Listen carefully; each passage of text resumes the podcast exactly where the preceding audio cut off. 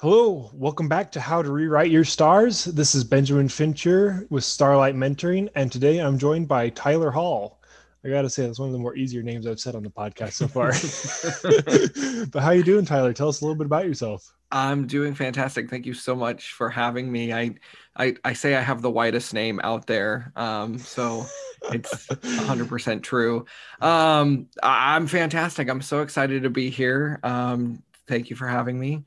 Uh, I am I'm a coach, um, and I consider myself a coachpreneur. Um, and I really awesome. work with other coaches to help them find their voice, find their confidence, find their branding, and really kind of excel in the coaching space. Um, coaching is like nothing I've ever done before in my life, and I've had over 21 jobs since the time I turned 15. And oh wow! When I when I landed into coaching, I knew I landed into something special, and I knew I found the one thing that was gonna make my heart sing for the rest of my life. That's and awesome. yeah, and now I'm just like I want to help as many coaches possible find their voice, find their confidence, so they can go out and change the world. That is super cool. I love that story, and that was just a brief bio. it was that was very on the fly. I didn't even have anything planned or scripted out, so that was fantastic. Right. Well, well, that's the thing is when we get into these conversations, I, we start talking with the people. It's it's not like it's something we need scripted. It's our story. it's us. Yeah. So so that's part of why I love doing it. Like we're doing it here. Just hey, tell me about yourself. Yeah. And it's kind of funny because like I'll have people ask me to like it's the first time I'm meeting them, and they're like, "Oh, tell me a little bit about yourself." I'm like, "Which part do you want to know?" Because there's so many things. it's it's so complex, and I I write my I write my bio at least once a week. Like I'm always tweaking and oh, wow. I'm always adjusting because as humans we're always growing, right. and so new things come up and and new ways of thinking and and viewing the world come up, and so like I'm always checking in and and retweaking those things, but you know when you just ask like who are you? It's such a complex question. Yeah. And I mean, like, there's so many layers to it all. So, yeah, it's like, well, let me tell you, I'm this spiritual being made of cosmic dust that is walking around with a body of flesh and bones and blood. And I have a mission on Earth. I don't know what it is yet exactly, but I'm working on it. Is that what you're looking for? that's pretty much that's pretty much it. That's that's literally everybody out there. So and they're like, I just wanted to know you worked. like, oh, I don't have a job. I'm an entrepreneur. They're like, huh? I get I get even more huhs when I say I'm a coachpreneur. You know, right? Because they're like, I've never I've never heard that one. Yeah, yeah, they go, "What the heck is that?" And you're like, um, what is it? I don't know. I still don't know. so. well, well, it's like for me, I look at it and I'm like, okay, well, it's not in the Oxford Dictionary, but knowing how words come about to being, I see one word and I see half of another word. So it's mm-hmm. a coach, entrepreneur, a coachpreneur. Yeah, exactly. So I, I like that. That's cool. Thank you. It, and brief tangent, you talking about how you rewrite your bio weekly. It, it reminds me of an opportunity assignment that I got from a mentor years ago to write out a page of my credentials. Mm. Where it had my picture up in the top corner, either right or left. I think I put on the left side, and then like a brief description of yourself, just like, "Hey, I'm ready to help you. This is who I am, etc., etc."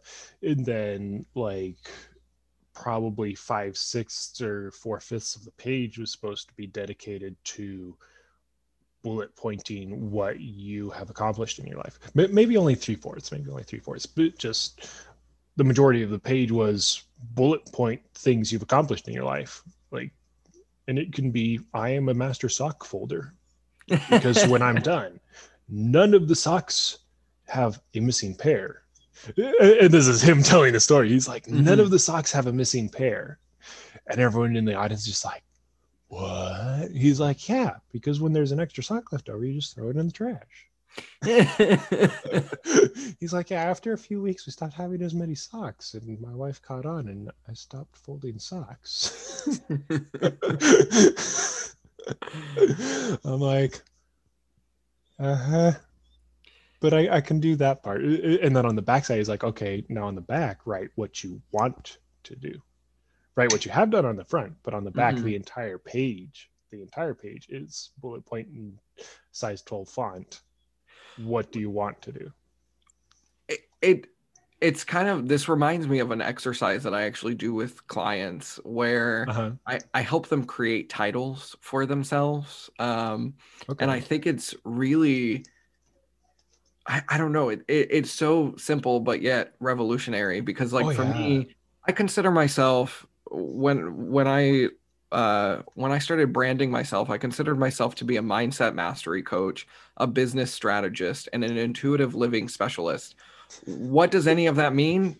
Uh, that's your guess is as good as mine, but it, it's one of those things of like, like especially when you're in the in the entrepreneurial space and the in the coaching space, the world is flooded with coaches and there are health coaches life coaches business coaches career you know i mean career coaches i mean it, it it's endless like all of these titles. Right. And it's so important to find how to differentiate yourself in this world. And so like i walk my clients through like getting really specific with like okay what type of coach are you and then go deeper with that and then what you know and it and it really helps them stand out in the crowd and then it also helps them feel confident when they're like presenting themselves because it's like okay this is what makes me unique as a coach versus just being a health coach or a life coach. And it's right. i mean it's just such a a, a nice little trick but it it works. And you can write titles for anything. You don't have to be a coach. You could be you know like you said master sock folder. That's what made me think of it yeah exactly like it can be i am the spectacular husband who is super romantic or i am the expert dishwasher exactly. and maybe that's your job is like i am the expert dishwasher it, and you can use that title because my definition of expert and you can borrow this those listening use well tyler is someone who knows the problem and who knows the solution. So it's like, okay, dishwashing. The problem is the plates are dirty, and the solution is clean them. And the outcome is you get clean dishes that can be used again. Yeah. so yeah. it's like, as long as you know those three things, you are now the expert dishwasher. and I'm so glad you were like having this this tangent now because it's like the idea of like expert or the idea of specialist or you know professional whatever whatever title it is it's so it's just a word. Like right. who who at the end of the day really gets to define what a specialist is or what an expert is or and i love that you said like your definition of an expert is this mm-hmm. you know?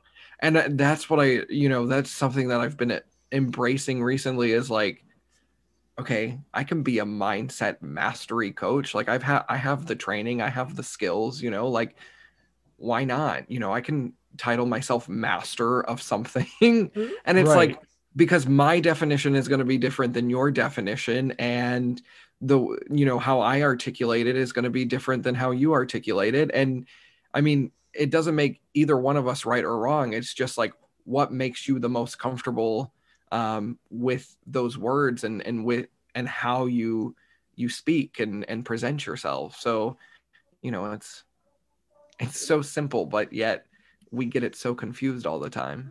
Right. And that kind of reminds you, you bringing up the word mastery reminds me of martial arts because that's where my brain always goes with being a master.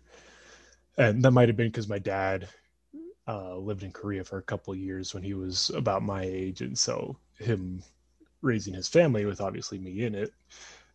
Like we've had traces and touches of asian culture in our lives and my dad and my older sister did martial arts when they were younger and we kind of started to do some martial arts with one of his coworkers until that relationship between him and his coworker got strained and but just to think about mastery and i've talked with a um a martial arts master I think three weeks ago at this point. For me, it was yesterday, but listeners, it was four weeks ago or three weeks ago.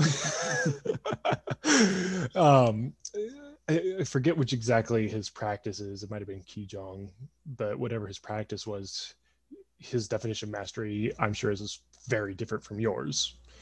He's not the type of person that would argue with you about it, but if he brought it up as a conversation with you, he'd be like, "Yes, your word of mastery." And he even talked with me about this idea of perceptions and definitions, but he would probably be like, "Yeah, like your definition of mastery is not my definition of mastery," mm-hmm. and that's valid and true yeah and it's okay like i mean for crying out loud you got urban dictionary which just almost tries to do the stupidest definition out there. Yeah.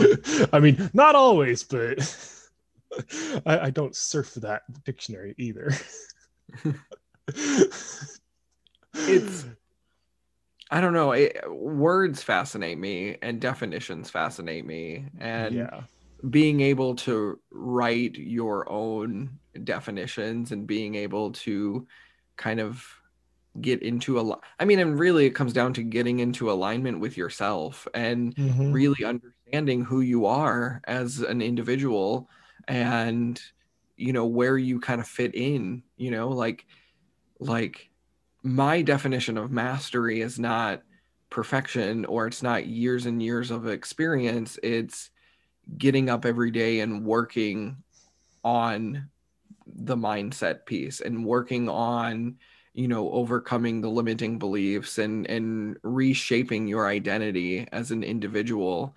And you know it's like it's, it's not perfection. It's not it's actually the for me it's the opposite of perfection. It's like how many times can you fail at something? Right. how many times can you rewrite you know your bio or rewrite your titles and you know really getting crystal clear on this is how i identify. This is what makes me me versus you know what society wants me to be. And that's really why i consider myself the mindset mastery coach is because it's it's getting your brain to work for you instead of against you. And and that's i love that kind of stuff. Yeah, definitely. And going back to the martial arts aspect, I remember, and, and this applies to any form of mastery, I feel like, but I think it originated in the martial arts area, that the master has failed more times than the beginner has even tried. mm-hmm. And, and that goes right back to what you were just saying. It's like, yeah, do it again and again and again and fail and fail and do it again and again and succeed and do it again and again. And each of one of those attempts you could label as a failure or success, but really it's just success or learning Mm-hmm. as long as you look at it with the right perspective. Yeah. I mean, I I don't think there is any I don't think you can fail at anything. I think every time you attempt something, you get feedback, you get data of, you know, did it work? Did it not work? How did it feel? You know, all of these kind of things. And instead of looking at it as like, oh, I miserably failed, it's like, no, you you learned, you know, what didn't work for you. And and that's not failure. That's that's literally getting into alignment with yourself and what naturally works either for you or against you and i mean the the again going back to like definitions of like you know i mean what is failure you know Right. Because you, say, like, maybe you miserably failed, maybe it wasn't a failure. Well, sure, maybe you still miserably screwed up or you messed up or it didn't work out. yeah. But as long as you can take that and learn from it. I, I mean for an example for me i went out to texas. I, I live in utah. I went out to texas uh, this summer for summer sales. Let me tell you it's not the year to try that. Door to door. Hi you want to buy something as i'm standing at your door yes i'm trying to stand six feet away but i'm still standing at your doorstep and you could be worried because maybe I will bring you some terrible virus to your house that we're experiencing in this year. Plus, the people that I worked with, they didn't tell me how to sell. So, i- in episode two, which is already out of the podcast, I go over with the guy who talks about broken salespeople. I talk with him about this journey I had, and it's like I could label that as a failure, or I could label it as okay. let's take the top 10 things I learned from this so that I can learn them and that I can share them with other people too. Yeah. I mean, sales is such an interesting subject. Like, oh, yeah. I've I've oh, been in yeah. I think everybody who's ever had a job has probably been in some sort of sales role and um, ju- just a quick interjection there. Getting a job, you do sales because you're selling yourself as Yeah. an employee. yeah. That's a huge actually that's a great point too because I just so right now I'm I'm building my dream coaching business. It's a part-time gig and then I've I've got a part-time uh, job working with a really awesome company. And when I landed this position, eh, you know, like I told you at the very beginning, I've had 21 jobs since the time I turned 15 and I was able to work. I'm 27 now. Um, that's a lot of jobs. That's a lot of that's a lot of experience. It's a lot of randomness that's on a resume. And you know, for me, it's always like, I for me, I used to be so ashamed of having 21 jobs, having you know all of these different opportunities, and I looked at it as like, oh my god, I just don't know what I want. I'm such a failure. I, I'm a loser. All of these kind of things, and then this with this most recent part-time job that I that I landed I went in and I said, what if I presented my resume with confidence instead of shame? You know? And it and it was mind blowing how effective just asking that what if question was. And mm. I got out of the interview and I got into the interview and I started talking about my resume. And my now manager was like, okay, well, tell me about this resume because it's kind of all over the place. And I said, yeah, I was all over the place. And I said, my resume is a reflection of my journey of discovering myself and getting into alignment with myself. And it was like, and I was like, you know what? I'm not ashamed of this. I'm not ashamed that I've been here, I've been there, I've been all over the place. It's like, it's like I'm I'm working on myself. The last 10 years since I've graduated high school really has been a, an evolution of self-discovery, of getting into alignment with who I am and, and what makes my heart sing. And I'm not ashamed of that anymore. And so many people are so ashamed of their resumes, they're sh- so ashamed of their past when we should be celebrating our pasts because they have made you who you are today.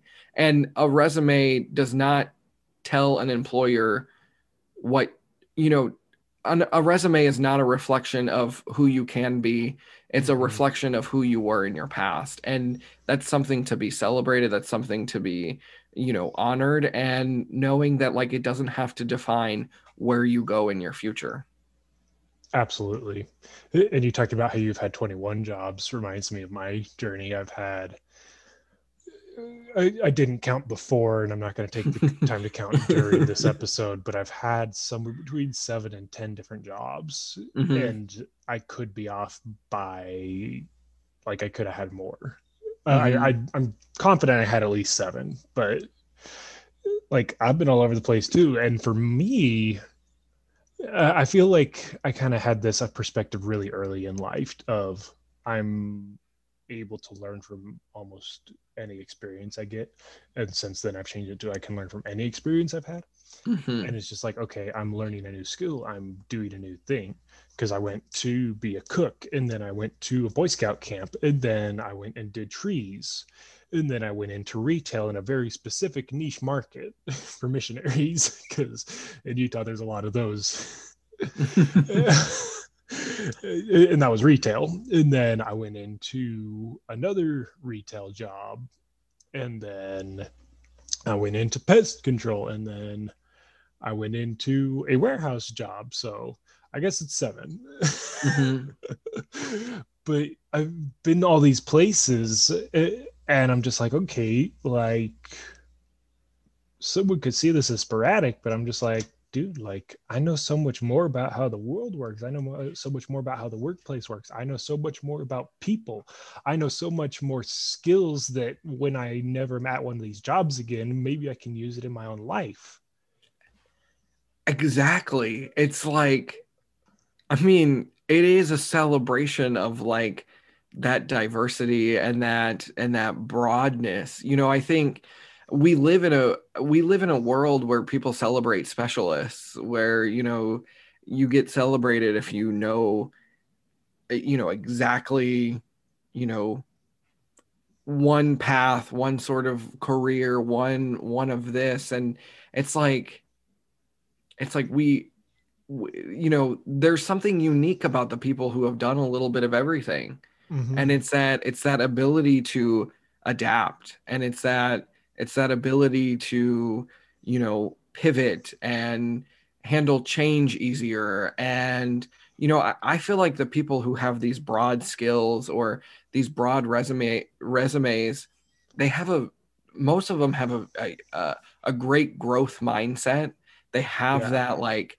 ability like you were saying of like well i'm going to go in and i'm going to learn something and i may or may never use that skill again but at least i'll have learned something. And that's going to change the way i see the world that's going to change the way i see others and you know it's like again since when since when was the world decided by you know if you're not a specialist then you're you know less than or whatever it may be because it's like i find myself to be very robust and i find myself to be a very interesting person and it's because i've had all of those experiences and it's you know in the last 10 years i've i've had a really incredible journey of self-discovery and, and self-mastery and most people they don't go through that you know they they go to college they pick their major they find a job they you know kind of just stay on this path that is prescribed by society and i feel like i jumped off the path and went you know what? I'm gonna i'm gonna walk my way through the woods and i'm gonna figure it out and i'm gonna explore. And you know I, i'm celebrating that by writing a book called the 10 year transformation where i'm talking about you know getting off that path and really paving my own own way. And it sounds like that's something that you've done yourself yeah definitely and i find that really awesome. You're writing the book about about that. I, I feel like there's a book in me i just haven't decided to actually write it. Like I, I tried to do nanowrimo national novel writing month last month and I was so busy with other things that were a lot more pressing that I'm like, okay, book would be great, but other things to generate money quicker, yeah, that's better right now. Mm-hmm. so it, it, I'll come back to it when there, it's the right time. There, there's a book in everybody, and yeah, I'm, and, start, I'm starting to understand that one more. Yeah, and and that was another that was a big aha for me. Was like, you know, I've always wanted to be a writer and I've always said that I was a writer, but I never wrote. You know, it's that kind of, you know, I say a lot of things. I'm like, I'm going to go do this, I'm going to do that. And then I'll either start it and then stop or, you know, kind of get through. But what I realized was, especially when it comes to like personal memoirs, everybody has a story to share. Oh, yeah. Everybody has something that has happened to them, some sort of transformation, some sort of moment that changed their life that we should be sharing because that's where we get all the juiciness of life and that's where we get all the juiciness of of you know empathy and being able to connect more deeply with other people and you know it's like i find that stuff so fascinating. Oh absolutely. Um couple different places my brain's wanting to take this right now but jump back to the tangent about jobs. And honestly at this point it's not a tangent. This is like the main conversation. So the main conversation is a tangent. Anyways going back to that topic hobos. Do you know what a hobo was when that word originated? I, be- I believe that I've heard this on Jeopardy or something like that. Um, I, I wasn't wasn't it a hobo somebody who like ventured out on their own and kind of like like they just chose to to kind of be a wanderer? Very close. Very okay. close. Okay. So i learned this from the book called the education of a wandering man by louis l'amour who's really famous for his Sackett series and um, some of those other books that he wrote about, like the Frontier. I, I haven't read a ton, so I just remember the Sackett series, and I don't remember the title of the one I read. but but this was his autobiography, and at one point in his life, he was a hobo, and it's defined that a hobo is someone who like follows the rail, follows the rail line like of the trains, goes to the end of the line where the work is coal, lumber, mm-hmm. whatever it was, gold, whatever the work was at the end of the line, they got off there. They did the work for however long of a season they wanted to. Maybe it was a literal season and they just came back at the end of it, or maybe they stayed one train or two trains or however many trains came to pick up the stuff and then they'd get back on the train and go somewhere else. And the train wouldn't charge them for passage because they were the ones responsible for the rails or for the trains having something to pick up. So pretty much it's a wandering worker. Mm. Is the original definition of hobo where today's we pretty much refer to bums on the street and homeless people as hobos. Yeah. Which is kind of interesting how that word has degenerated over the years. But going back to the original definition i find it awesome. That's a that's an an amazing uh, like original definition and it makes me think of like now the rise of the digital nomad. You know and that uh, I mean a little way different than than than way back when but still that right. concept of like just being able to pick up and and you know travel where you want to and kind of wander and still be able to to find work at the end of of that path and and right honestly i i feel like for myself at least like this I, I feel like I've been wandering and I've been, you know, following my own track. And at the end of it, I found coaching and I found that that that work, you know. So maybe maybe I'm gonna call myself a professional hobo now, just you know, right. in, in honor of that. Because it's true. It's like it's like I I had no idea when I graduated high school. I really thought I was going off to study stage management. I had been selected to to this really kind of elite uh, theater program uh, college, and when the finances fell through, I was like, "Wow, I have no idea what I want to do now," and I was lost and I was confused. And I mean, I I ended up at at our local community college, going, "Well, what's next?" Um, but there was something yeah. within me that just said you know what? I'm i'm not going to settle until i find the one thing that that makes my heart sing the one thing that gives me energy that fulfills me that brings me the joy.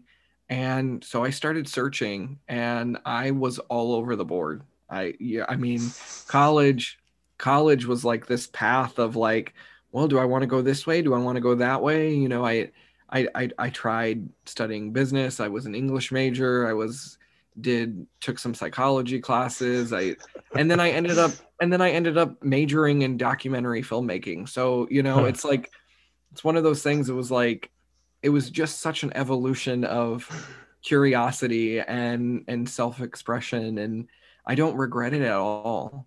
You know, there there's not there's not a moment where I go, oh, I wish I would have done that differently because it's led me to coaching and it's led me to finding, you know, the joy in life. Yeah, and that's powerful where you could be like, yeah, I don't regret it. Like, sure, I didn't find it right off the bat, but not regretting it. Yeah. That's huge because a lot of people, like, I knew when I was 12 years old, I was not going to go to college unless by the time it was I was old enough to go to college, like 18 or so, unless by that point I knew for sure I needed a college degree for whatever mm-hmm. vocation I decided was mine, for whatever career I was going into. So, all throughout my working years between 16 and 18 and beyond, it was just like, okay, what calls to me? And like I said, I started at a food job. Few people have that call to them as their ultimate path. and kudos to the people it does because they're the ones that make the good food. Mm-hmm. like I've got a neighbor down the street from my parents' place that he is a chef. Mm-hmm. Mm, so good. and I'm just like, that is not my path, but kudos to you, man. Kudos to you, Mr. Stefan. Like, yeah, you you do chef, and that is you. Like, keep it up. but for me, it's just like, nah, that ain't me. Sure, yeah. it was a job. And I was like, okay, I'm 16 now. Sure, let's go get a job because I can and earn money. Great. And it was actually a neighborhood or, or uh, one of the neighbors in my neighborhood owned the place, and so I, it was a lot easier to get in. But still, I chose the more medium um, level restaurant rather than my next door neighbor who did a fast food place. Mm-hmm. I'm like, I'd rather have some quality food. but yeah, th- these different things, and it's like you get to choose and going back to the point I was making by saying like I knew when I was 12 years old I wasn't doing college. There's a lot of people that get into college because that's what everyone does. And that I want to say it's bugged the crap out of me, except for I don't let it bug me, but I just look at it. I'm just like, dudes, dudes, you don't know what you're doing, and you're going and spending how much money to figure out what you're doing. Like, just spend some personal introspection time. That doesn't cost you anything except effort. Yeah. Why go spend so much money for your generals and on this major you think you want to do, but you don't actually know if you want to do, just to switch in the middle of it and have to restart the whole process after you've already been doing two years of it? Yeah. Uh, that that was my path. Um. right, and for you, like that's great, but and for other people, I'm just like, okay like you do all this and then you find out you want to be a book writer like okay you don't need a college education for that you just need some creative writing courses and some intensive courses on how to write. Sure maybe take some college classes but make sure the person you're learning from is someone that writes like you or knows how to teach you how to write. Mm-hmm. and i just look at it i'm just like dudes don't waste so much of your life just because that's what everyone else does just to turn around when you're 50 and say i hate my job i hate my life yeah. How, how many people do we know that do that? It's just like dudes get a hold of yourself before you even start. Well and it come and what you're what you're talking about is what i've what i've really become very passionate about and that is intentional living. Um yeah. and this idea that I mean, and and this should be we should be teaching children this from like a very young age of like let's get intentional. Let's get connected to ourselves let's understand what makes us unique and what makes us interesting and and what motivates us and and what brings us joy you know and yeah. and there i mean it's so sad. There are so many people who who work their entire lives because it's a good paycheck. Yeah. And I, you know, I believe that if you focus first on finding passion and finding purpose, I believe that the profits will come, you know? And and so many people uh, you know do it the other way. They're like I'm going to focus solely on on profit right now and solely on making money and and when buying I retire I'm going to do my dream job. Yeah, and then yeah, and then when I retire I'm going to open up my dream little business or you know travel the world or something like that and it's like wait you know you can you can travel now 20s you can you can you can be intentional about how you want to live your life and how you want to plan it and but most people don't take that time. Most people do not ever sit down and do the introspective work that is required to get you to that ideal life or you know and and it's and it's sad. It really is. It really is and that's why i'm getting so passionate about this is like for some people it's great and i respect that like for some people it is the perfect path other people at the end of the road, they're just like, oh, what now? Like, mm-hmm. I, I, was homeschooled when I was growing up, so I have a much different take on school in general. For me, it looks a lot like a conveyor belt.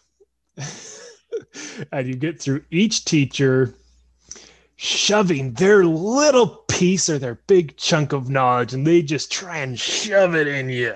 And it doesn't matter if you've got a square hole and they're trying to shove a star into you, or you got a circle hole and they're trying to shove a square into you, or what, but they just try and shove it in. And if it doesn't work, then you have the problem. And you get through the conveyor belt, and at the end of the conveyor belt, it's oh, go to college, and you get to choose about that. But at the same time, it's a kind of a line that th- there's a little bit of a break, but it still slides you down into it, right? Mm-hmm. And you get there and you're just like, okay, well, I can get off the conveyor belt, but I don't know what I'm going to do if I'm not on the conveyor belt. So, yeah, I'll, I'll, I'll have a fun summer now that I'm graduated. And then in, call, in fall, I'm signing up for classes.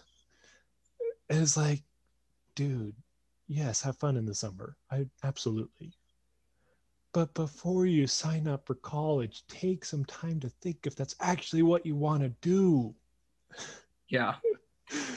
I I I'm cheesing really hard right now because you hit and you know, I have journals from years back and I remember one specific journal entry where I wrote, you know, life is like a conveyor belt.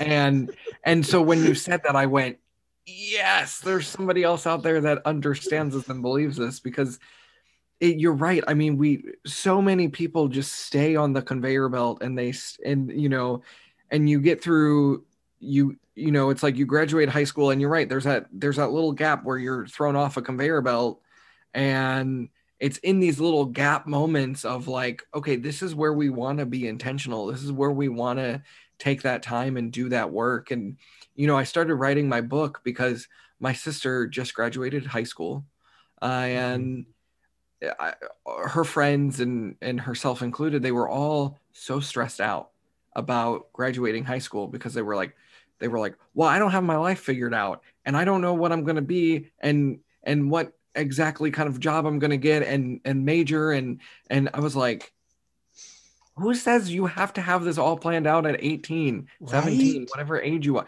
like it is a ridiculous expectation that we have on our high school juniors and seniors that at the end of, of high school they have to have their entire lives planned out there there is this expectation now that high school juniors and seniors they have to have their entire lives planned out even before they graduate high school. And it's ridiculous and it's causing so much anxiety, so much stress, so much depression. So, I mean, it, it's it's wrecking havoc on their on their mental space and on their mindsets and in their overall confidence. And it's like it needs to stop. We need to start educating our our youth, our our students that there is other options than you know either just the four year degree the technical degree or the military. Like those are the you know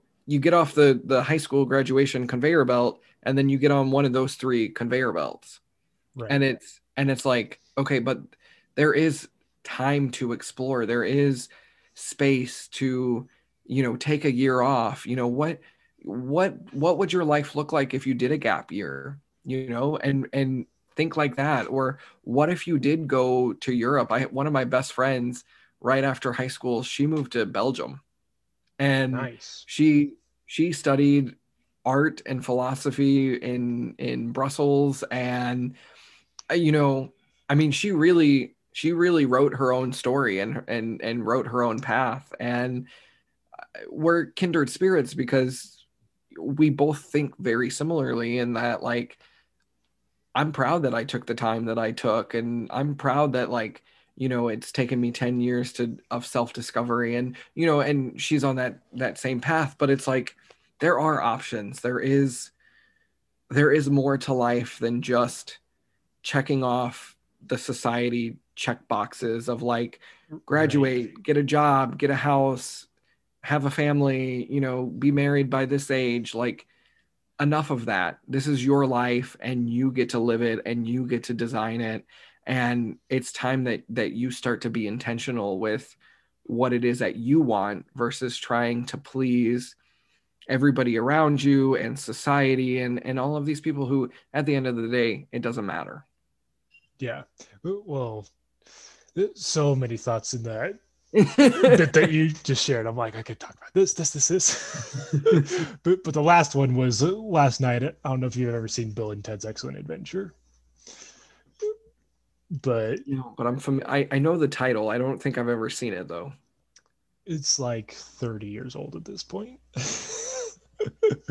but they just came out with the third installment this summer. It, and one of the reasons it's famous is because it's one of Keanu Reeves' first movies. Mm if not his first. I haven't looked at his filmography to know for sure. But I just watched that last night for the first time with well, I've seen it before, but my wife hadn't seen it before. So we went to Redbox, got it, and had some friends over as well where my friend had seen it, but his wife hadn't seen it. And so we're both showing our wives this movie and just like doing all these quotes with them and playing the air guitar and all this stuff. It's super good. But part of the um, the, the, the main premise of the movie is they're going to flunk their history report, right? And mm-hmm. so they this people from the future come back and they're like, "Hey, you need to pass this history report because otherwise your band breaks up and the world's doomed." So like super 90s, super yeah. 90s. Yeah. But they go back in time and capture and kidnap all these historical figures. They bring them back at the end, but they capture all these historical figures so they can come give their history report for them. One of them, Sigmund Freud, like mm. the father of modern yep. philosophy or yep. whatever his actual title is. I haven't researched much about him, but in in it at one point he's like doing the psychological report on one of the two main characters who's like they're both bozos but he's doing the psychological thing with this one kid and he's just like and your father's failures is mounting up on you and that's why you behave in the way that you do it was really funny is the dad's listening to this. but but kind of a tangent to bring about the point of how many times do we do what we're doing because our parents? Yeah. And I love my parents. They mm-hmm. are amazing. And I am not going to follow their path because it ain't mine. Am I going to do a lot of things they did? Yes. Have I done a lot of things they did? Yes. Am I going to strive to take the things that they did good and do those same things? Yes. Am I going to do exactly what they did? Absolutely not. Yeah. And that's okay. And that's what the world is slowly waking up to but the problem is is it comes more in the form of rebellion instead of acceptance of yes they know good things. No i'm not going to live their life. Yeah. Well and it and it's also so interesting too because there's so many parents who still are living vicariously through their children. Mm-hmm. and it's like that has got to stop. I mean it your child is a completely different individual than who you are. And your child has got to be able to find themselves and you know make their own mistakes and and you know take their own steps you know and and it's like you know it's it there's i mean that that's just a problem. That there is just a problem that there are too many parents who think because they didn't live their dreams that they can force their children into their dreams you know and i i see i see this i live in texas um okay. and so i see this with sports you know and i see this mm-hmm. in football and or you know or whatever sport you're playing and it's Soccer, like baseball it's like the it's like the, the dad screaming at the fence of like come on and it's like it's like okay just because you were not a star athlete doesn't mean your child has to be the star athlete to to fill that void you know? And i mean it's it's such a common thing that that we have in our lives. And you know i'm i'm grateful that my parents my parents were honestly complete screw ups in life. And um and I'm so thankful for that because like whatever I did was always miles ahead of their best. You know, like even even from the time that I was like 8, you know, like I mean I was always better than my parents and and I saw their lives and I saw how sad you know their lives were because of the actions and, and choices that they made and from a young age i always said i'm not going to be anything like my parents and and it's and instead of i i use them as kind of the anti role model you know? And that's something that that is actually really interesting because it's like most kids are like well I, I look up to my parents i you know and it was like me i was like i didn't want to be my parents at all. I didn't want to be like them. I didn't want to have you know their path of of no success you know? And so that's really kept me driven and, and kept me going. And um but there is so many kids out there who are trying to please their parents oh, yeah. um and please oh, yeah. others instead of trying to please themselves first well we could talk about conditional and unconditional love with that mm-hmm. um I don't feel like that's where the conversation's going, but I want to put a plug in for that. Like, there is too much conditional love out there in the world right now. Mm-hmm. And as parents, I don't want to say it's your oblig- obligation, your duty, or that you should, but you should. Yeah. like, I, I, I honestly don't want to say that, but it's like, what are you causing because you're not doing that? What's the cost for you? What's the cost for your children? mm-hmm. like causing conditional love instead of unconditional love. That oh, I will love you if instead yeah. of I love you no matter what. Yeah, that's a huge. That's a huge. Yeah, we don't need to go there. That's like a whole nother episode. That's a whole nother hour conversation. But I mean that that is a big that is a big topic of I will love you if versus I love you no matter what. Yeah. And don't get me wrong, it's worth it but it's a different conversation than the one we're yeah. on right now yeah going back to resumes i feel like this is a good point to bring up full circle here you know right. A... so, so I, I, mentioned how i have this credential page and mm-hmm. I, I, brought it up because i update it every now and then like it'd been like every three months at this point it's been a while since i updated it but at the last job i went to uh, I've done this twice. The first job, I like we went to an interview, and I, um, th- this was like a year ago. And a year ago, I had this trip planned to Peru, where I'd done a two-year service mission, and so I was like, okay, I'm going to go back, and that was part of my intentional living is I'd seen so many missionaries say, "Oh yeah, it'd be great to go back and visit the place where I served all these people for two years." Like big portion of their lives at that point, like a 10th mm-hmm. And I've seen all these missionaries grow up, be dads, and die and never go back. Mm-hmm. And I'm just like, I want to go back. I don't care if it's a foreign country. I don't care if I have to buy a $600 round trip plane ticket. I'm going back. Mm-hmm. and I did. So th- that was part of my intentional living but, but going back to the job bit, I went into this interview like a couple weeks before then. I was like, yeah, so like I kind of want this job. I kind of don't because I'm trying to be an entrepreneur, but I kind of want the job. I was not sold on trying to get the job. Yeah. For, for myself. Like it was like, oh yeah, this would be cool because it's for dice. And so I can get myself some Dungeons and Dragon dice. Because I've, I've kind of found that like every job I've gotten, I've like got like either the employee discount or just the freebie for being an employee. Like that's where these glasses I'm wearing are from my one job. and I'm just like, okay, what else am I missing? Where else can I go work? I don't have something I need in my life. I should try working at Sears now. Get appliances. um anyways so at the time i was just like okay yeah i'll kind of try so i brought in my credentials because i hadn't updated my resume in years and so I'm like, oh, I updated these most recently. I don't want to update my other thing because I'm not convinced of getting the job anyways. So I went in and I think they got impressed with it. I just wasn't sold on it. And I was going to be gone during the time they needed people because they're like, yeah, we need people for the rush of Christmas. I'm like, oh yeah, I'm gonna be gone. They're like, well, you look good on paper, you look good talking to you, but you ain't gonna be here when we need you. Like, yeah, it's all right, bye.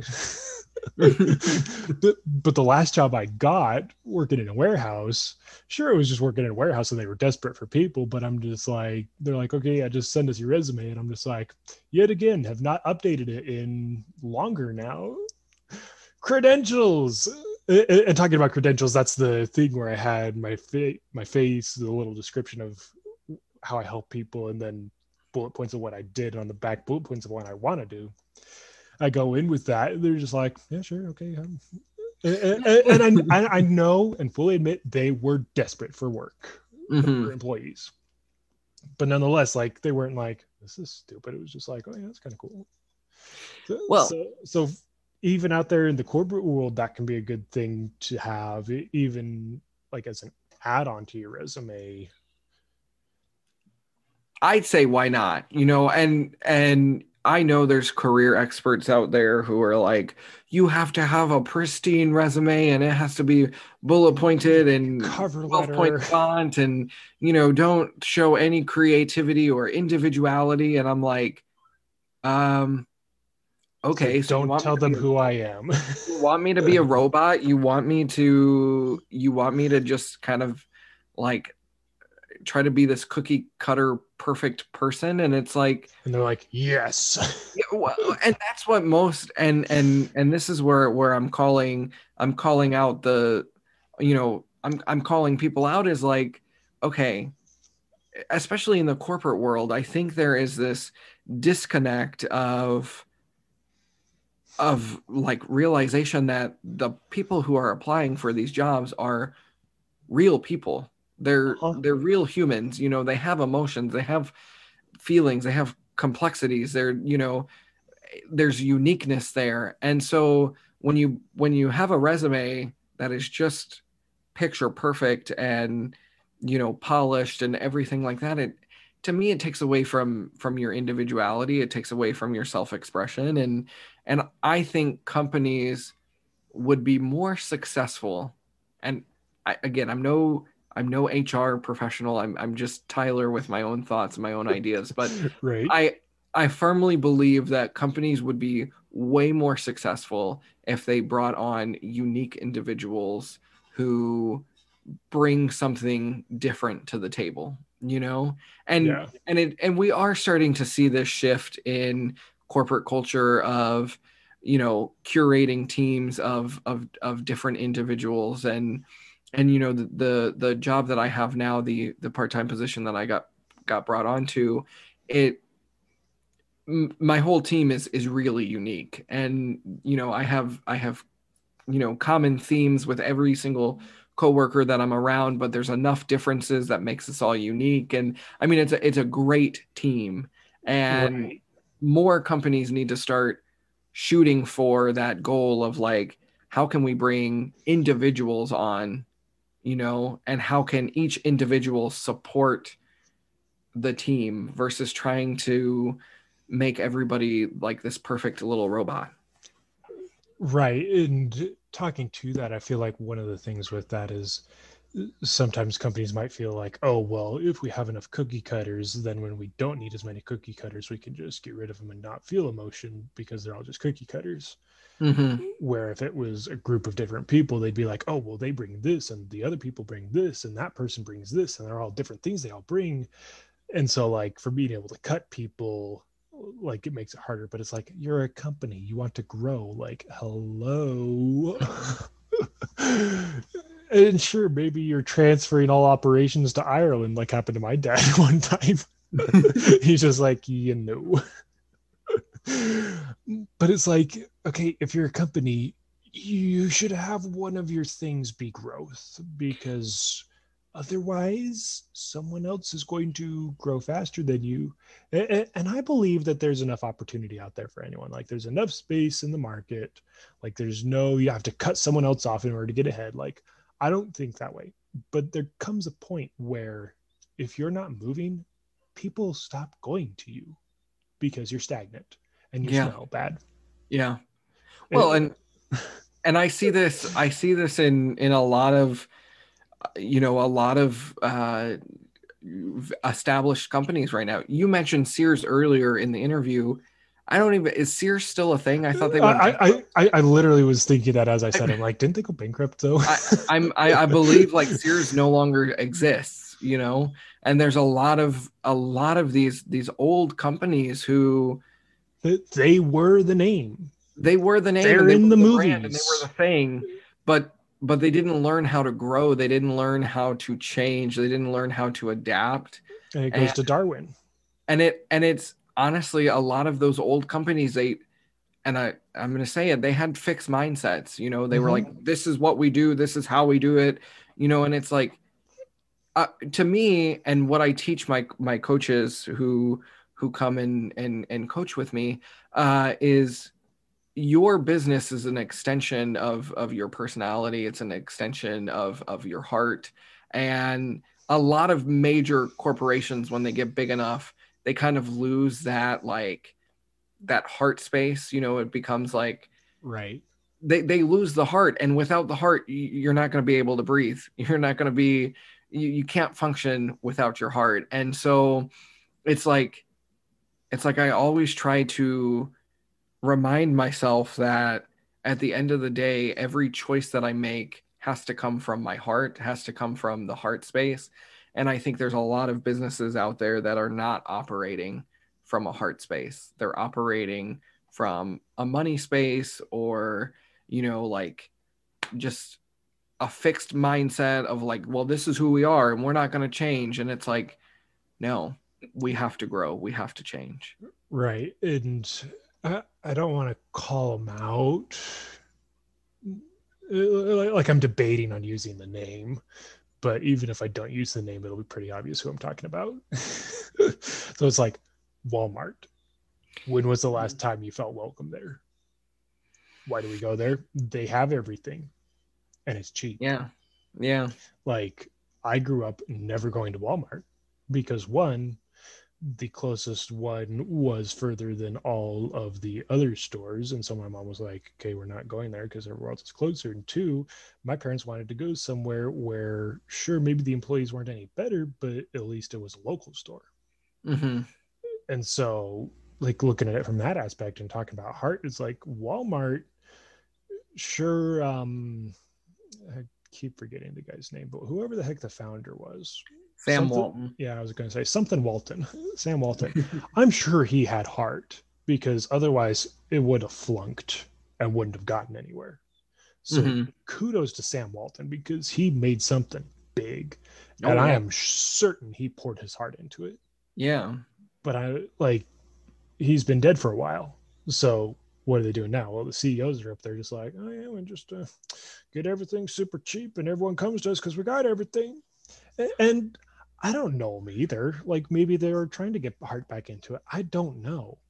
But I know as me as a customer, I go in there and they're just blah. Where if I go to mom and pop shop, they're like, hey, welcome. Thanks for coming in because you are literally our customer and we need to make sure you keep coming in because otherwise we go out. Yeah. Well, and you know what's so interesting about what you're saying is, and correct me if I'm wrong, but you've had entry level jobs. You've oh, had oh, yeah oh, you've yeah. had bottom you've had bottom of the totem pole jobs and so you know from an from an employee's perspective what it feels like to be the low man on the totem pole and feel that that disconnect that uh you know that like that feeling of like oh they just think of me as less than because i'm just the cashier or i'm just the stocker or you know i'm just the warehouse employee whatever whatever that title may be there that you know there's there's that disconnect between you know the the bottom level employees and the top executives of company oh, yeah. and it's eh, i mean it i can speak from that because i've been a bottom level employee in lots of different areas and i know when a company culture is good based off of how their bottom level you know employees feel and how they show up to work and right. and how they interact with others and things like that and you know i mean this is a huge conversation and topic but it's like it's like i i just a, a part of me just wants to bring more heart into the corporate America space and into large companies because not only not only do their employees need that but their customers need that the economy needs it. You know i mean there there is this like like if you if a company really loves you know the work that they're doing if if every employee loves showing up and contributing to to the environment there's no reason why a company shouldn't succeed. It's it's right. when you start to lose that love. It's when you start to lose that connection with you know the top execs and the bo- and the bottom employees and that's that's when you start to see the problems and i've been in several of those workplaces in my life. Right well and in the message you sent me i happen to know which company your part-time place is mm-hmm. and so i've more or less had that in the back of my mind as we've been talking. And from me as an outside perspective knowing about that company i want to buy from them and yeah, it's, it's not a cheap ticket thing either no. I want to buy from them because i see passion i see heart. Yeah. and I, I don't know what you feel is like i don't know where you are on the totem pole but how do you feel as an employee in that company? Fantastic. Um and it's one and like i said i've had 21 jobs in my life. I went into this interview with i went into this interview because i was excited for the company and I was excited to be a part of their mission and and their mission bleeds into everything that they do. Yeah. And I walked out of the interview going, that was way different. They asked me different questions. They, you know, there was a there was a different energy in the way the manager spoke to me and in, in the you know in the conversation it wasn't like it wasn't like well tell me about this experience and tell me about it was like hey i want to get to know you. I yeah, want to get to i want to get to understand you and and see if you're going to be the right fit versus critiquing your credentials you know? Yeah it's like are you going to fit our cookie cutter it's like no like are you going to bring value to the team? And and and one of my one of my coworkers the very first day uh, that you know my very first day on the job he pulled me aside and he said he said there's a reason why you're here. You bring something to this team that nobody else on our team has. You're you're wanted here you're needed here and i am happy to have you as my coworker and as my team teammate I've never had that type of sincerity or com- yeah. communication with any other employee. Same. and it and it's because of the company culture that that this this uh, company has created. I, I believe that that you know that is at the core of their success and it's phenomenal. Yeah. And i'm okay if you want to share what that company is. I'm also okay if you don't. I, I don't know if i can because i signed an, an nda and um, that's okay. I mean, I'm, I'm, not I'm not sharing anything major, but I was like, i it's better to leave the name of the company off. Um, you can find it. I've posted about it on my social media and things like that. So like it's out so there. If you want to know who Tyler works for, find him on social media. it'll be a scavenger hunt. So, um, but but yeah, that's awesome because. Uh, I have worked for even some really small scale operation places, and they haven't even had that. And yeah, company is big. And yeah, listeners big... have heard about them. Yeah, yeah, no, it's it, it's a big company. It's it's it's it's a growing company. It's it's changing the world. It's a it's a company that's changing the world, and uh, yeah, I mean it's a complex operation, but to have that sense of community and that sense of company culture and everybody working towards a mission um, it, it's empowering. And I'm I'm I'm so happy to be there. And and it's and I'm growing every day as an individual because I was intentional with you know aligning myself with with a part-time job that where I could grow and and be seen as as a as a valuable employee versus just the part-time employee. Right, and that's something that I remember experiencing it a couple of the jobs that I've had. I'm just like, okay, I literally am the hardest worker here. I'm not getting paid the most, and I'm the hardest worker. Mm-hmm. And what do I have to show for it? Like nobody is noticing me. And I talked with someone recently that's like, well, the company's paying you that's their appreciation and i'm like mm, i don't feel like that one's on the mark like yeah. and, and i really respect this person with a lot of other things they say but that one i'm just like nope that one i don't think is the way it goes. Especially when especially when you're working and and you're doing all of this work and you feel like you're not being valued in the amount that you're getting paid because i've been in those situations too where right. it's like it's like okay. It's like okay i'm getting paid $12 an hour but i'm putting in 15 yeah yeah. There is a there there that's a huge disconnect problem. And um another topic that we could spend hours talking about. But. Right. And with that, it's like, okay, maybe your monthly budget doesn't afford for those three extra dollars an hour for me. Find something else. Mm-hmm. Like say, hey, I noticed the work you put in. Thank mm-hmm. you. And, like, and that, that, that that's huge. It's for, huge. for business owners out there hearing me. That is huge. And I really hope that when I get to the point of having employees that I remember this because I've been there and it sucks because it's mm-hmm. like, okay, these people that are managers, assistant managers, managers, they're sitting over here on their phones while I'm stocking. They're sitting on their phones while I'm organizing the back room with all the supplies. They're sitting here on their phones while I'm talking with customers.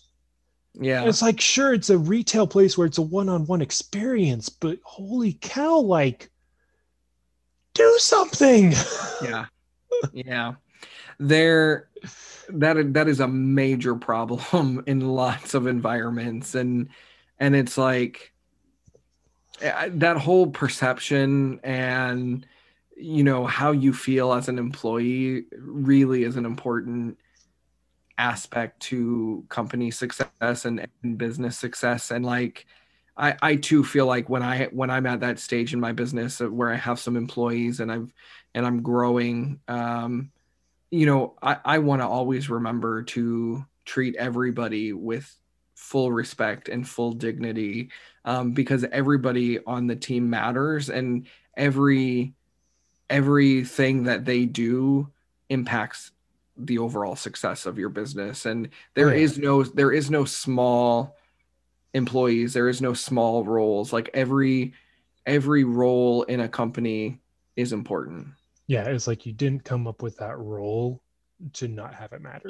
yeah, it's, just to fill space. Yeah. Yeah, it's because that way it saves someone else the time to do it at a lower mm-hmm. wage or yeah just gives someone else more freedom to focus on the other thing like maybe they have the same wage but this person's doing the grunt work and this person's doing the brain work mm-hmm. And it's like if some person's doing both the grunt and the brain work like that person gets really tired. So it's like, okay, let's bring on someone else. Sure, maybe they both work an hour less than what the other guy had been working, but they also feel better at the end of the day. Yeah. It's like you don't get those positions by happenstance. It's not like they grow out of the ground all of a sudden appearing out of nowhere. It's no, you made that role for someone to fill. Yeah. And one thing that I know I'm definitely going to have when I get employees is have an employee of the month plaque because I've never had that at any of those jobs I worked at. And, yeah. and, and, there's a couple of them, like the summer, like the Boy Scout camp, that wouldn't have really worked. And, and at the same time, it could have. Like it would it would have been weird because it, there wouldn't have been enough months that someone could have excelled. You could have had a weekly thing. Yeah. But, but like in the other jobs, like I've never had that. I'm just like, hey, you realize how much potential you're missing out on by getting a plaque with a picture and a $10 gift card, a $50 little, gift card. Little like little was, incent- little incentives like that go such a long way. Little yeah. little elements of appreciation and acknowledgement go so far for employees like like again going back to my current my current job that I'm in uh every day we huddle and our our store our store leader our our uh, managers you know they they point out like hey you know we're acknowledging you know so and so because they had an awesome day yesterday. And and it it's just every single day it's like a little acknowledgement cool. of like hey, this is what went well yesterday. Let's celebrate that. Let's continue that. And and it's it, just and it fosters that. It does. It does. And and there's uh, so, so much disconnected in, in a lot of work environments and it's a real shame. Yeah. And even in places where they do have employee of the month plaques, sometimes it's politics in the workplace and it's like mm-hmm. that is bad mm-hmm. like it, it, should be effort not position yeah and so that's where for me it's like okay yeah employee of the month plaque if i'd had that at any of these jobs i'd worked at you best be betting your bottom dollar i would have worked harder because it would have been like okay i'm going to be up there because me benjamin fincher I'm the kind of person that excels to the point to where I know I can get up there, and if I don't get up there, I try harder. Mm-hmm. Yeah. Where if it doesn't mm-hmm. exist, I'm just like, mm, okay, whatever. I remember mm-hmm. one place I worked, and it was a place with like three stores. So like kind of growing, but it was also kind of in that back and forth of growing, not growing. I talked to the CEO and I'm like, hey, here's an idea that I thought of some places have their mission statement like displayed somewhere where it's easily visible. He's like, "Oh yeah, we've got that in the onboarding package." I'm like, "What?" I'm like, "I've worked here for 2 months and I already forgot it." And I read that the yeah. most recently than anyone else. And, and, like I wasn't bold enough at the time to actually just call him out on and be like, um, bogus that's not how that works. Nobody here knows the mission statement. I don't care what you think they know. They don't. Yeah. Because no one acts on it. So sure, they might remember the words, but they don't know it. Yeah. And I guess that's a huge thing too that that makes my current job so different is everybody excuse me, everybody knows the company's mission statement and it comes up in conversation that we have with customers not even not even amongst team members but we are sharing the company's mission statement with our customers. That's cool. And and so the fact that like the fact that like not only does that that stay within the company but now it's going out into the world and it's making our customers think hey this is what we can do differently. This is how we can make a positive impact in the world. It I mean, it, it it's radical and it oh yeah, and it's so cool to witness it firsthand, and it's such a great thing to always remind myself of like at the end of the day coming into coming kind of back to intuitive living like like as individuals we should have a mission statement we should have a life statement mm. and and every day we should be working towards that life statement we should be we should be setting goals around that life statement and we should be allowing ourselves to go there you know and and it should be individual it should be personal and and it and it really does take you know a lot of time to really connect with that yourself and uh, you know but it's important. Yeah and I want to ask this question like, we've definitely talked about this, but what have you done in your life to rewrite your stars?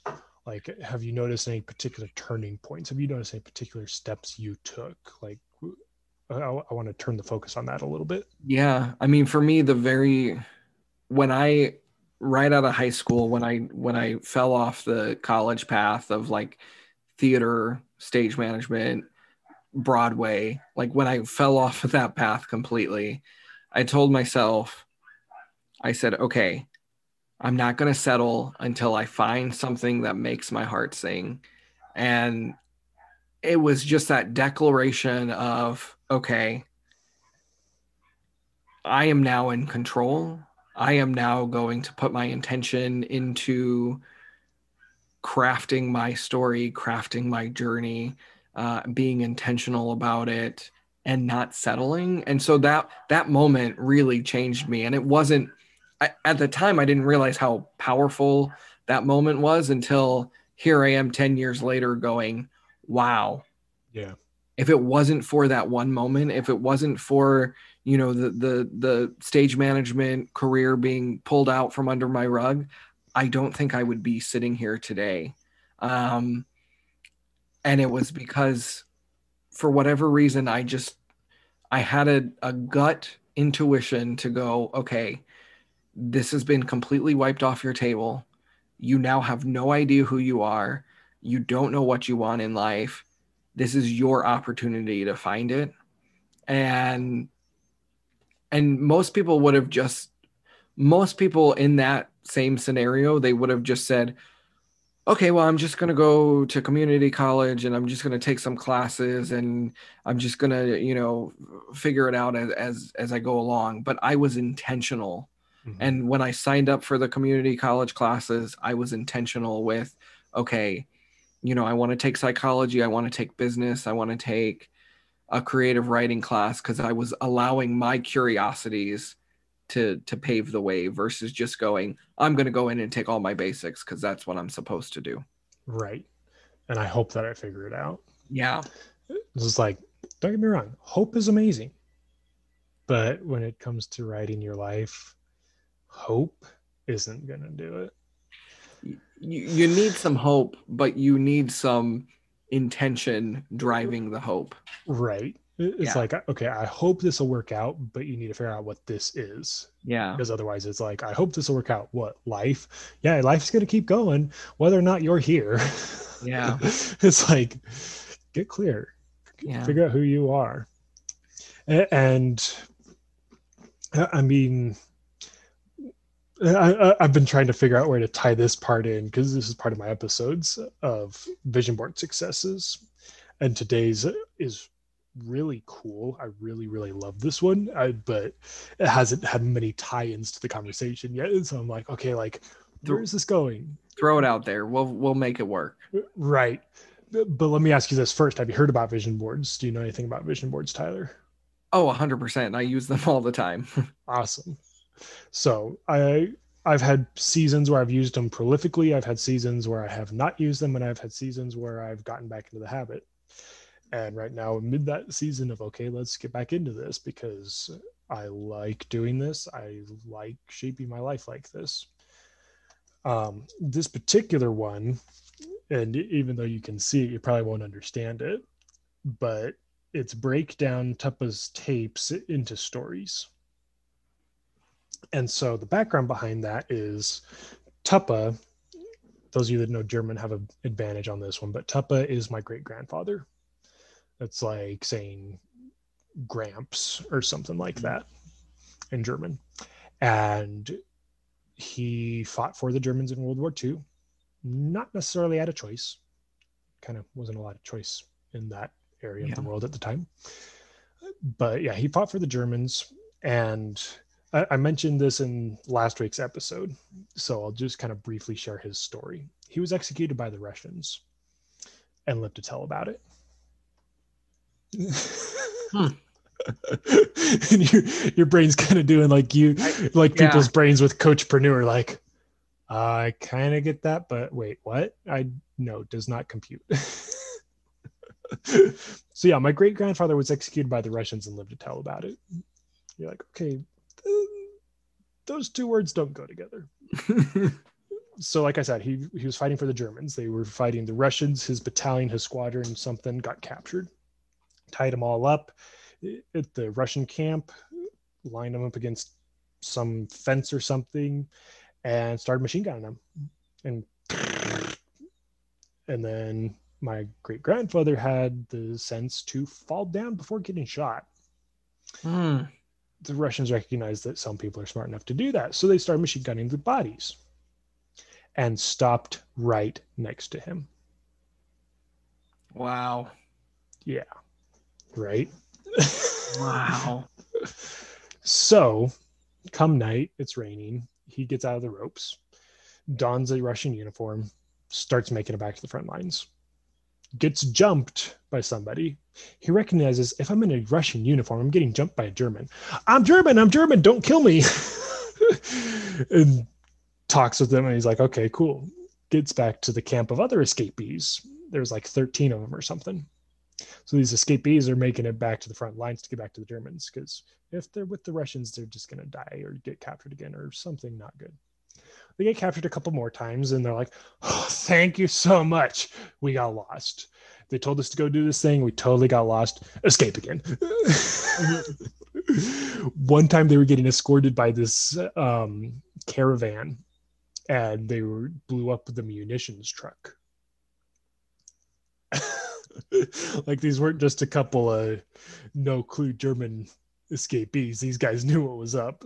Mm-hmm. And my grandfather brings such emotion into this because what these tapes are is my uncle in college for whatever class or assignment or whatever he was doing got these like little mini tapes like you see cassette tapes but these are mini mm-hmm. tapes yep yep and he recorded his grandfather my great grandfather tuppa and recorded him with these stories of his life and there was a bunch of stories and th- this story was on it and so i got to hear my great grandfather his voice even though he died in 2002 and i was born in 97 so i was five years old when he died I got to hear these stories with his voice and understand them. And he gets emotional, which you don't think of for a German. Mm-hmm. Like German and emotion, you're just like, no, those don't mix. But this man, this ancestor of mine, he had emotion. And, and I guess that's maybe where we're tying it back is to that heart. And he's like, these boys, these Russian boys, they weren't men, they were boys they ran scared from that caravan. They knew we would kill them and they were scared. Eventually, they get to the front lines. One of the guys knew Ger- or knew Russian pretty well, so he dons a Russian uniform, goes into the camp, scouts it out, gets some intel, and then says, "Okay, this gate, this time, we're getting across. No man's land which, if you're familiar with war, is filled with mines, mm-hmm. is filled with barbed wire, is filled with razor wire, is filled with all these things that are meant to keep you from crossing that line. And they were haggard, like they so much had happened to them over the course of the days and weeks they'd been escaped. Well, he's and this is another part where he gets emotional. He says, We got to the gate and eliminated the guards. He didn't joy in killing.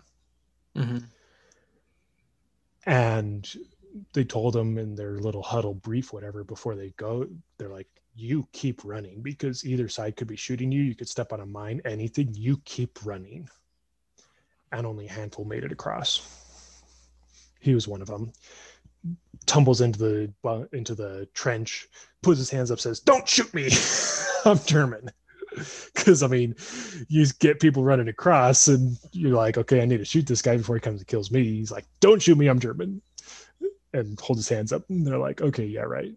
Well, he pulls out his German military passport because they hadn't taken it from him because they just did that after he killed them all. They didn't believe him. They're like, you're a spy. You're lying to us. He's like, no, I'm not finally gets to this one captain says, Okay, why are you lying to me? He says, I'm not. I'm Siegfried Ernst Louis Beansfield. This is who I am. This man here in this passport, that is me. He's like, Have you seen a mirror recently? He's like, No, I've been on the front lines. I've been running back here for like a couple weeks. He's like, Okay. Pulls out a little pocket mirror, like a makeup mirror or something. I don't know what they had. And shows him his face. And he just reacted so crazy. He's just like, Whoa. Because at the time in his passport it said he had black hair. And his hair had turned stark white from the experience. Whoa. Yeah. Yeah. So when he saw his reaction he's like okay yeah. I believe you. So so that's the story of how my great grandfather was executed by the russians and lived to tell about it and that's what this vision board success was for me is to take those stories and break them up into sections like audio tracks Mm-hmm. Put it on my vision board in January of 2016, took it off April 7th, 2016. And that was special for me. And he rewrote his life. He immigrated to America. He put all of that behind him. And he actually became a little bit of a jack of all trades, some of what he knew before and some of what he didn't know. And like you said, I'm not sure where the tie-in point is, but we'll just roll with it. Yeah. Part of it's that heart, part of it's that passion, part of it's that jack of all trades. And part of it's just keep going even though you don't know what's ahead. Well, and and a part of it is like all we like always be reinventing yourself too. Mm-hmm. Like I mean, he had I mean, he physically was reinvented with the white hair and all of the you know craziness that that he experienced but Right. when he when he when he you know immigrated he was you know he had to reinvent himself multiple times Learn in English. learning and and and growing and there is like there is like a tenacity to his spirit and that is something that i think truly successful people need is they need the tenacity they need that they need that ability to adapt and to change and to grow and it kind of comes full circle with like with like the people who have done lots of things are you in my opinion are usually the, the smartest most well-rounded most interesting people in the room Right. you know Because you could talk to specialists for hours about the one thing they know, but you get someone that can talk to anything you know. Like, yeah for those those of you that listen to the podcast, this is episode what eleven of this season. I've talked with ten different guests, and I've talked with a different topic with every single one of them. hmm And so, sure, I might not be an expert in each of those fields, but I am becoming an expert mentor. yeah And part of that for me is the skill to relate. yeah wow Yeah. yeah One other thing I'd add to that story, my is for me, he is a huge role model in my life. Like you said, of that tenacity, of that keep moving forward and of rebuilding. He watched his estate in Germany get blown up by the Russian artillery. Mm.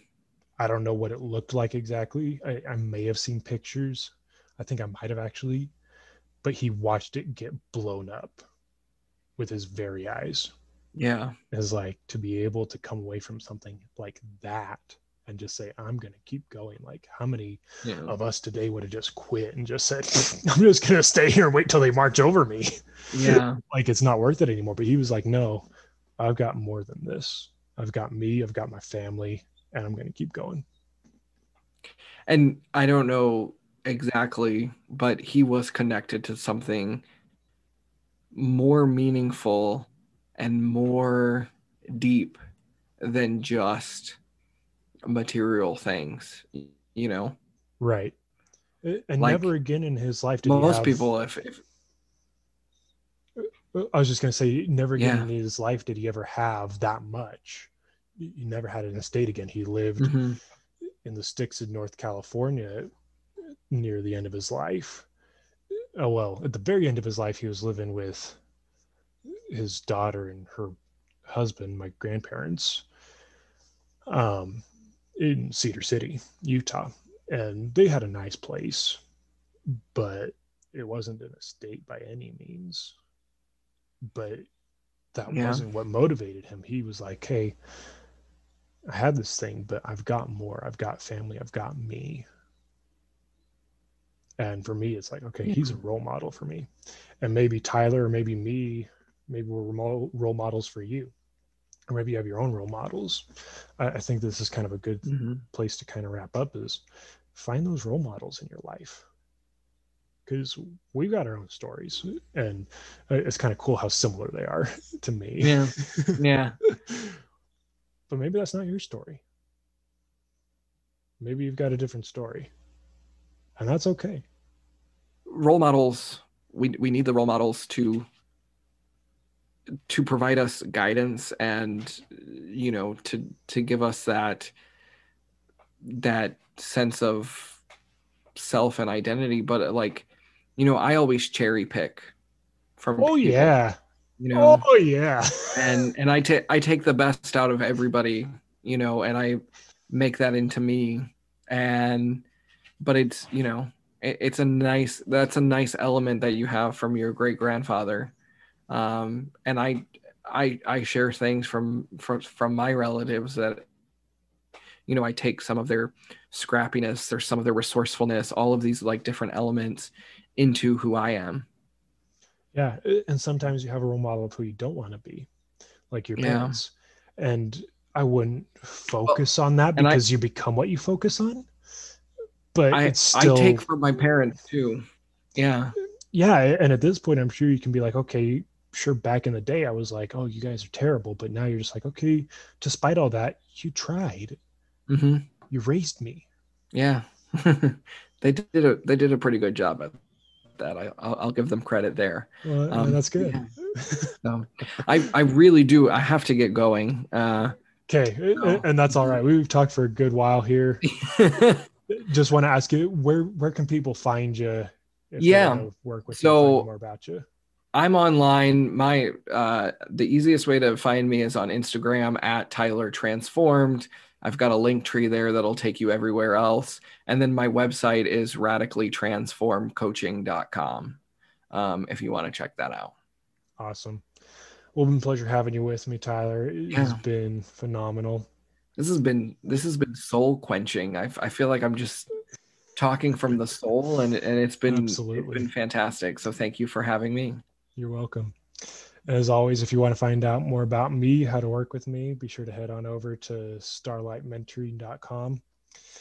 And you can find links on there to be able to do that work with me and happy to help you out.